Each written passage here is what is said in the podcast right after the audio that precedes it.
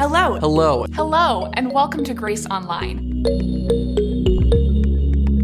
We're really excited for you to be able to receive an encouraging word from Scripture today. Because we know that God is already here and He is ready to be with you. And let's get ready to hear today's message. Have you ever gotten into the car and then forgotten where you're going? Like, you sit down, you put on your seatbelt, you make a mental note that you should really clean out the back seat when you get back, and then you turn on the car and you check the mirrors, and then nothing. Your, your mind is just blank. Where was I going? Wait, what day is it? Like, you could just start driving, but you don't want to head in the wrong direction. So you're just sitting there, stopped. And the radio that came on automatically isn't helping to jog your memory. Now, I would wager that many of you have had a similar experience. Now, maybe it wasn't even with driving. Maybe you're thinking of the time that you were at a juncture in your life and you weren't sure how to move forward because you weren't sure exactly where you wanted to head. Is this the person I should be building a relationship with?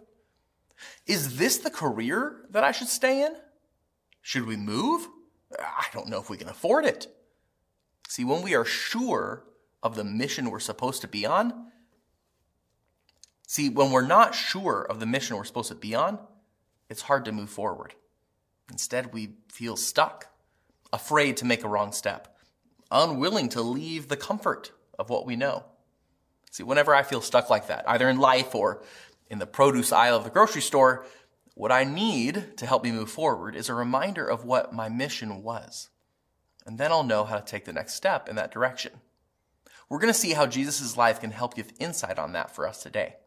Now, last week, Pastor Chris taught on the passage where Jesus returned to his hometown of Nazareth to tell them about the good news of the kingdom of God. Unfortunately, they didn't want to accept that good news because it seemed to threaten their way of life that they were used to. So they tried to kill him. Today's passage picks up right where that left off, with Jesus returning to the other town that he had connection with. So let's read together Luke chapter 4.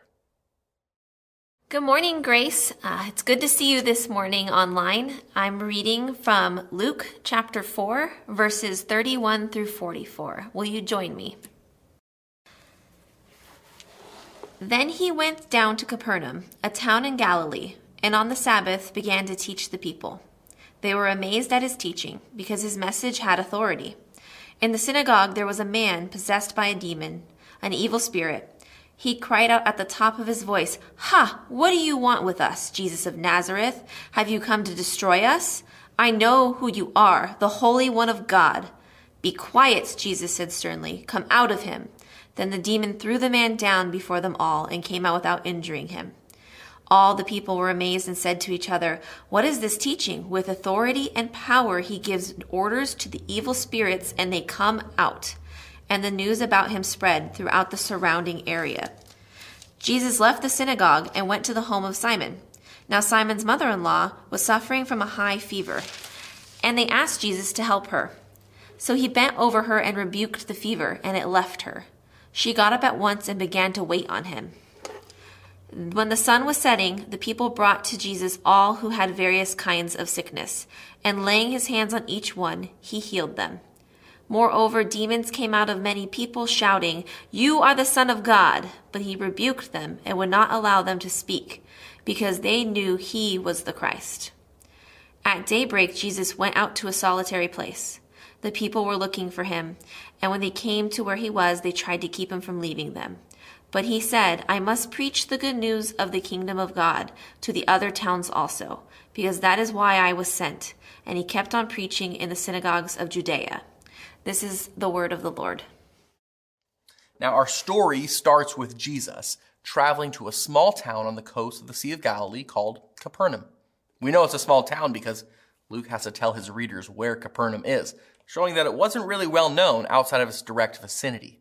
And, as was Jesus' custom, he goes to the synagogue on the Sabbath, along with all the other God fearing Jews who live there.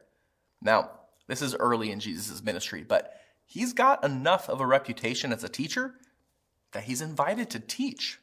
Now, since Luke doesn't recount what Jesus said here, we're left to presume that he was probably delivering the same message or a similar one, to what he had just preached in Nazareth, where he proclaims the good news of the kingdom of God, how it's being fulfilled in him, that release from captivity and healing from brokenness is coming to fruition because of him. See, this is the message that got Nazareth all in a tizzy, causing the crowd to turn into a mob that tried to throw him off a cliff. So, either Jesus is a glutton for punishment, or he figures there aren't any cliffs in the coastal town of Capernaum. But it turns out that this time around, his teaching is received much better. Everyone is amazed by what he's saying. They marvel at his words and the authority with which he delivers them. This is not like other rabbis who deliver reflections on scripture that are full of questions about God's heart and what if statements. See, this is not like other teachers of the law who are so worried about breaking a law that they create three more laws around that one just to hedge their bets. This is Jesus explaining scripture clearly and pointing out how people can experience the freedom of living in the kingdom of God right here and right now. But immediately, almost as if on cue, a challenger to that freedom pipes up in the form of a man possessed by a demon, in bondage and oppressed by a spiritual force. And while everyone else seems to be listening to Jesus and murmuring their approval, this man shouts out his disapproval. Now, why does this demon shout at Jesus at this point? It doesn't seem like Jesus had called out that guy or even noticed him publicly. It doesn't seem like the man had been brought to Jesus for healing. The only thing we can assume is that the demon heard something that he didn't like in what Jesus was saying and felt threatened by it. If Jesus had actually been preaching from Isaiah again, like he had in Nazareth, maybe the fact that he had just declared his whole purpose was to set prisoners free and release those oppressed It seemed like an attack maybe targeted at the demon. In any case, the demon lashes back with a targeted attack of his own, speaking in such a way that it makes it seem like he has some secret knowledge about Jesus, as if the demon is trying to prove his own superiority. Or maybe the demon is just trying to continue what Satan was attempting to do in the wilderness by exposing Jesus as the Messiah and getting everyone whipped up into a frenzy, forcing Jesus to gain popularity and influence on a different timeline than Jesus intended. But Jesus doesn't take the shortcut. Instead, he silences the demon. Now, our Bibles translate Jesus' command as be quiet, but I've got to tell you, that's a pretty tame translation. This is one instance where I'm so grateful to Bible study tools that help us go back to the original Greek because the verb that Jesus uses is one that refers to tying a mouth shut. Literally, Jesus says, muzzle it. See, the demon is trying to take attention away from Jesus and distract from what Jesus is doing, and Jesus just stops the demon with a word of rebuke. It reminds me of when I was growing up and my dad could just give me or my brother a look from across the room, and we knew we'd better stop what it was we were doing. See, not only was Jesus teaching with authority, he's also silencing the demon with a word. And then he commands the demon to come out of the man, literally accomplishing the setting free that he had said he had come to do. And our text tells us that the demon threw down the man, but the man wasn't injured. The demon's power had been completely taken away. The bark and the bite had been muzzled. And if the people in the synagogue had been amazed at Jesus before, now they were doubly amazed, and the news about him spread throughout the surrounding area. Jesus, meanwhile, does what is so customary for many of us after church. He heads home. Now, apparently, he was staying at the home of Simon, who we'll meet again next week. Simon's mother in law, who also apparently lives there, is sick with a high fever. Now, they've seen Jesus' incredible authority and power. So they ask him if he can help. So Jesus bends over her, coming close to her, not afraid, and he rebukes the fever, and it leaves her. Now, this word, rebuke, it's the same word as the one that was used earlier to describe how Jesus spoke to the demon. See, you could easily translate that verse 35 as Jesus rebuked the demon by saying, muzzle it. So here again, Jesus rebuked the fever, showing his authority not only over spiritual oppression, but also the oppression of sickness. And he set the woman free. Immediately, she's able to get up and start preparing dinner, showing just how complete the healing was. See, this was not like when we have a fever finally break, but we still kind of feel out of it for a couple days. No, this was complete and total healing, restoring her fully. And it was a good thing that she started feeling better because her house is about to become overrun by people who need healing. See, the Sabbath rules against traveling too far haven't stopped the word about Jesus from getting out. So once the sun goes down and the Sabbath is officially over, everyone in the vicinity who is sick is brought to Jesus. And Jesus lays his hand on each one, showing Jesus' empathy, attention to the sick and the marginalized. Now, even more demons try to have a standoff with Jesus, shouting about his identity, but again, he rebuked them and silenced them. Our text tells us that this was because they knew that he was the Messiah. Now, why wouldn't Jesus want them to declare the truth of who he is? Now, I think it's still connected to why Jesus didn't give in to Satan's temptation to shortcut his path to renown and celebrity. Just because what the demons were saying was true doesn't mean that they were trying to help him. If anything, they're trying to distract him or throw off his mission by bringing too much attention to him. So he silenced them. Now, the next morning, Jesus heads out on his own. He's just had quite the day and night of fruitful ministry, right? Like he taught in the synagogue and everyone's amazed by him, marveling at his speaking skills, his ability to cast out demons. And then he totally has everyone in the town flock to him and he's able to heal people and cast out more demons. Like I'm sure everyone in the town is even more amazed, thinking, wow, God is on the move. This is incredible. And when I read this, if I'm honest, I, I get a little jealous. I mean, wouldn't you? I mean, I wish, I wish I had that kind of experience. Like everyone being amazed at my teaching, everyone flocking to me so I can help them. If that happened to me, I would literally just assume that God was blessing it and I try and figure out how to be able to help more people. Like maybe we should have more teaching events. Maybe we could even blow out one of the walls of Simon's house to expand it to be able to fit more people. Because I mean, people are coming. So it's obviously God's plan for us to stay and build and grow, right? And that's apparently what the people of Capernaum are thinking. Because when they find him, our text says that they tried to keep him from leaving them. They literally tried to restrain him, to keep him to themselves. This is the exact opposite reaction that Jesus received in Nazareth.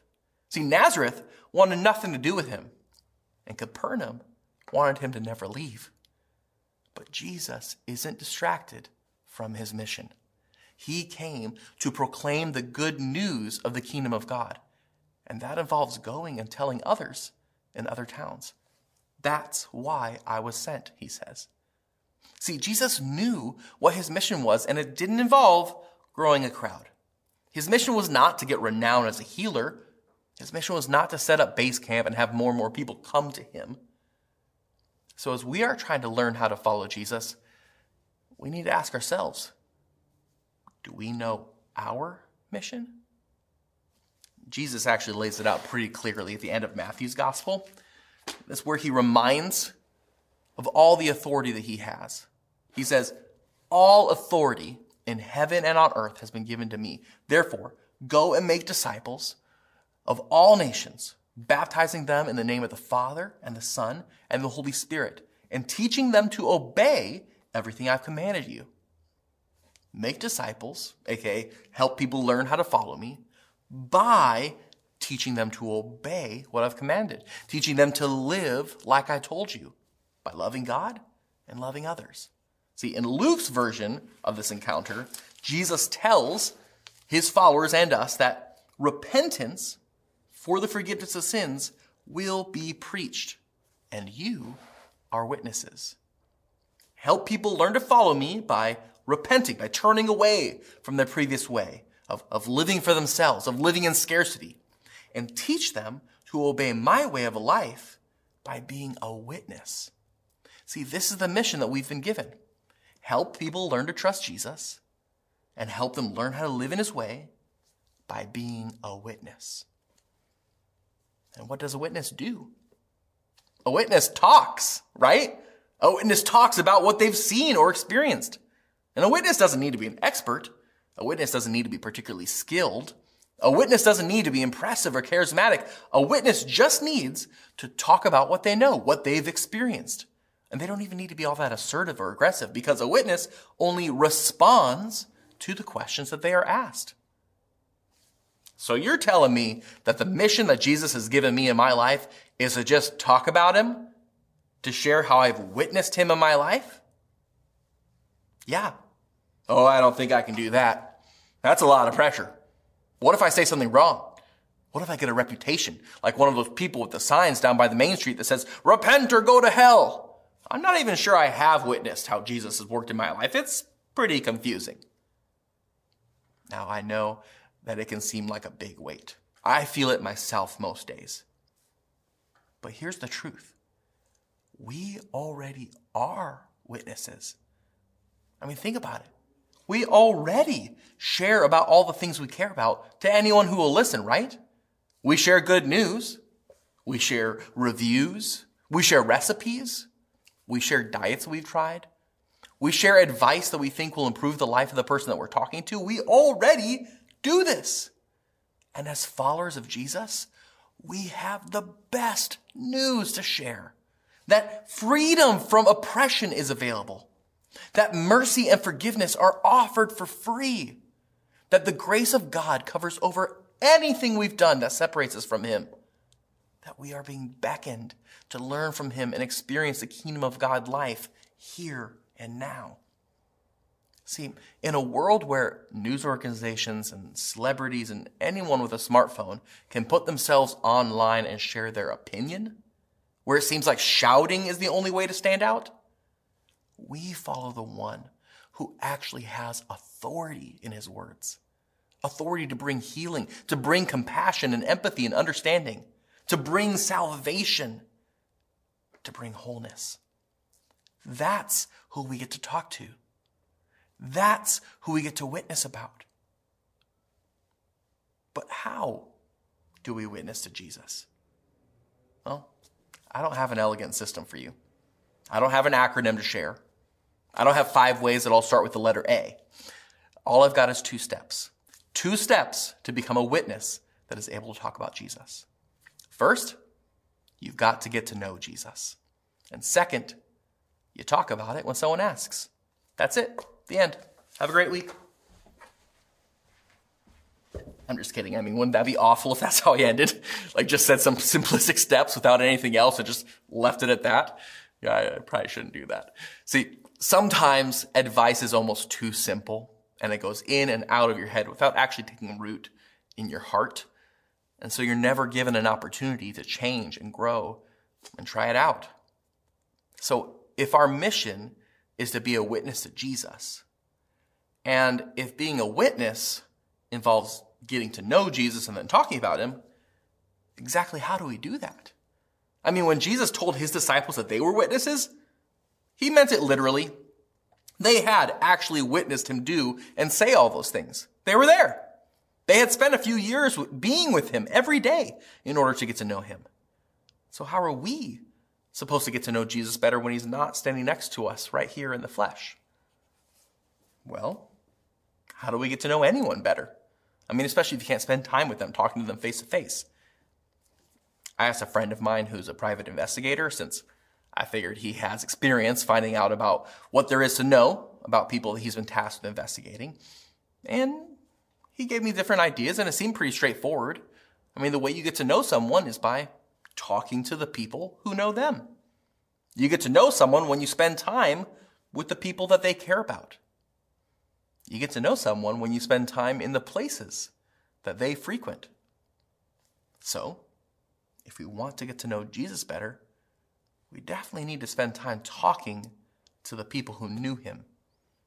That's where Bible reading comes in. But we can also talk to people who are currently learning to follow him. And we can spend time with the people that Jesus cares about the marginalized, the sick, those on the fringe of society. And as we get to know him better through those things, we get to then talk about it to anyone who asks. I mean, simple, right? Yeah, pretty simple.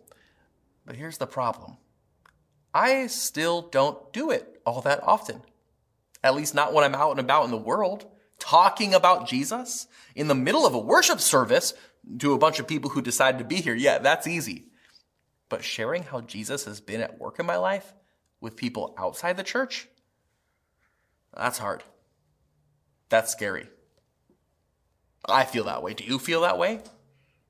So, what's stopping us from the simple mission of being a witness for Jesus? Now, there's a pastor and author who I followed for a little while. His name is Caesar Kalinowski, and he says there are three things that stop us from sharing about Jesus the fear of man, the love of self, and a small understanding of the gospel. See, first, fear of man means that we care more about what people think of us. We crave approval from others, or we fear rejection, so we avoid people altogether. Or we just stay on the surface with people. We're never vulnerable with them. We don't risk shaking the boat. Like, I don't want them to think differently of me. But here's the thing we don't need to fear the approval or rejection of people because we have already received perfect approval from our Heavenly Father. You are already chosen and loved and claimed by God. Nothing you do or say can risk that. But fear of man isn't the only thing stopping us from talking about Jesus in our everyday lives, with those outside the church or inside. We're also being stopped by a love of self. I mean, you know what that one is like. I can't possibly ch- change or adjust things because I've already arranged my life, my schedule, my spare time. I've already arranged my family life and my work all in the way that pleases me. I'm worried doing this would put a cramp on my lifestyle. I just simply don't have time to do that because I'm, I'm too busy. Maybe next year. Maybe when the pandemic is over. Maybe when I can find time to fit it in. See, I know I've said things like that before. But here's the truth. Anything that we grasp a hold of and treat as sacred is probably an area of our life that we need to talk to Jesus about. We can't let the idols in our life keep us from the mission of witnessing to Jesus. See, the final thing that Caesar offers as a block to being a witness is a small gospel. Now, what he means by that is that the gospel, the good news of Jesus, isn't just for our afterlife. The good news of Jesus isn't just about going to heaven when we die. The good news of the full life that Jesus offers is good news for every area of our lives right now. It's good news for our relationships, for our work ethic, for our ability to create change in the world. It's good news for our finances and for our families, for the legacy that we get to leave to the next generation. So we get to learn how the good news of Jesus can give hope and light to every area of life, and then we get to just point that out. See, there was a quote that really stuck with me.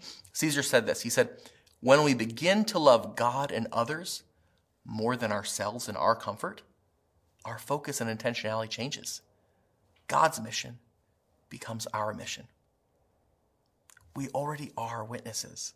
And the best news that we can share with others is how Jesus is at work around us and inside us because he is still at work. And he's still patiently beckoning us to follow him, to learn from him, to do the things that he's doing, to share the grace and forgiveness that we've already received, to understand that he loves us perfectly and he is able to work in us and through us to accomplish his mission in the world. And that's good news.